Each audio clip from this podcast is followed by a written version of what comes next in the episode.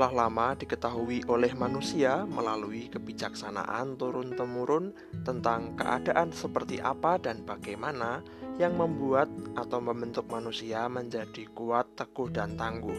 Pelaut yang handal adalah yang telah mengalami dan melewati gelombang badai. Imunitas tubuh manusia harus menghadapi berbagai penyakit agar terbentuk dengan baik. Demikian pula dalam iman manusia harus menghadapi pencobaan, bukan agar ia terjatuh atau gagal, melainkan supaya manusia menjadi kuat, teguh, serta tangguh dalam iman, hati, dan juga dalam pikiran dan mentalnya. Tuhan Yesus, ketika berada di dunia di antara manusia, juga mengalami pencobaan, sebagaimana dialami manusia biasa pada umumnya. Markus 1 ayat 12 13. Segera sesudah itu, roh memimpin dia ke padang gurun. Di padang gurun itu ia tinggal 40 hari lamanya, dicobai oleh iblis. Ia berada di sana di antara binatang-binatang liar dan malaikat-malaikat melayani dia. Setelah peristiwa kemuliaan dan keagungan dalam pembaptisan Yesus, sekarang Yesus mengalami pencobaan. Roh yang sama yang turun pada Yesus ketika pembaptisan sekarang menuntun Yesus ke padang gurun. Padang gurun memiliki beberapa makna. Antara lain, padang gurun adalah tempat sunyi, sangat sesuai untuk bermeditasi, merenung, menyepi, berdoa, serta menghayati panggilan hidup. Kedua, padang gurun adalah tempat yang keras dan kejam. Di padang gurun terjadi proses pengalaman agar manusia berkembang dalam menghadapi kesulitan dan tantangan. Kemudian kita melihat hal yang lain, keterangan 40 hari berdasarkan tradisi Yahudi adalah petunjuk waktu tertentu.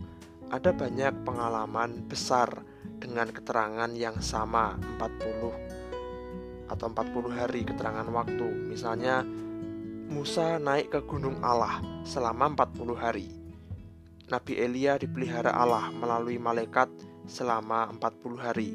Selain itu ada keterangan 40 yang lain, semisal bangsa Israel berjalan di padang gurun menuju tanah perjanjian selama 40 tahun. 40 ini menunjukkan kekhususan situasi yang sedang dihadapi Yesus. Yesus dicobai oleh iblis. Iblis diyakini sebagai sesuatu yang bertentangan dengan kuasa Allah dan bertujuan untuk menjatuhkan manusia di Injil Markus memang tidak disebutkan detail pencobaan Yesus, tetapi kita bisa mendapatkannya di Injil lainnya. Kita akan mendapati bahwa kehendak iblis bertentangan dengan kehendak Allah, tetapi Yesus menang. Yesus setia pada kehendak Allah di dalam dirinya. Yesus disebutkan berada di antara binatang-binatang liar yang ingin menunjukkan peristiwa kemesiasannya yang sesuai kehendak Allah dalam Perjanjian Lama, salah satu gambaran damai sejahtera karena karya Allah ialah bahwa binatang liar dan dikenal buas dapat hidup berdampingan dengan baik. Di sana juga disebutkan bahwa Yesus dilayani oleh malaikat-malaikat.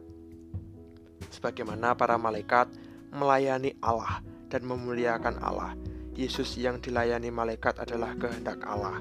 Ini adalah bentuk pemeliharaan ilahi pada manusia Yesus yang ilahi tentu saja ada peristiwa ilahi yang menyertainya dan terjadi padanya. Ayat singkat dari Injil Markus tentang pencobaan Tuhan Yesus di padang gurun ini menunjukkan kepada kita bahwa ketika kita mengalami kesulitan dan tantangan, kita melihatnya sebagai kesempatan bagi kita untuk berkembang maju. Dalam kesulitan dan tantangan yang kita hadapi, Tuhan pasti berkarya campur tangan, menyertai kita dengan kuasa dan kasihnya sehingga kita berkembang dalam iman, mental, pikiran, dan hati menjadi lebih teguh, tangguh, dan setia kepada Tuhan.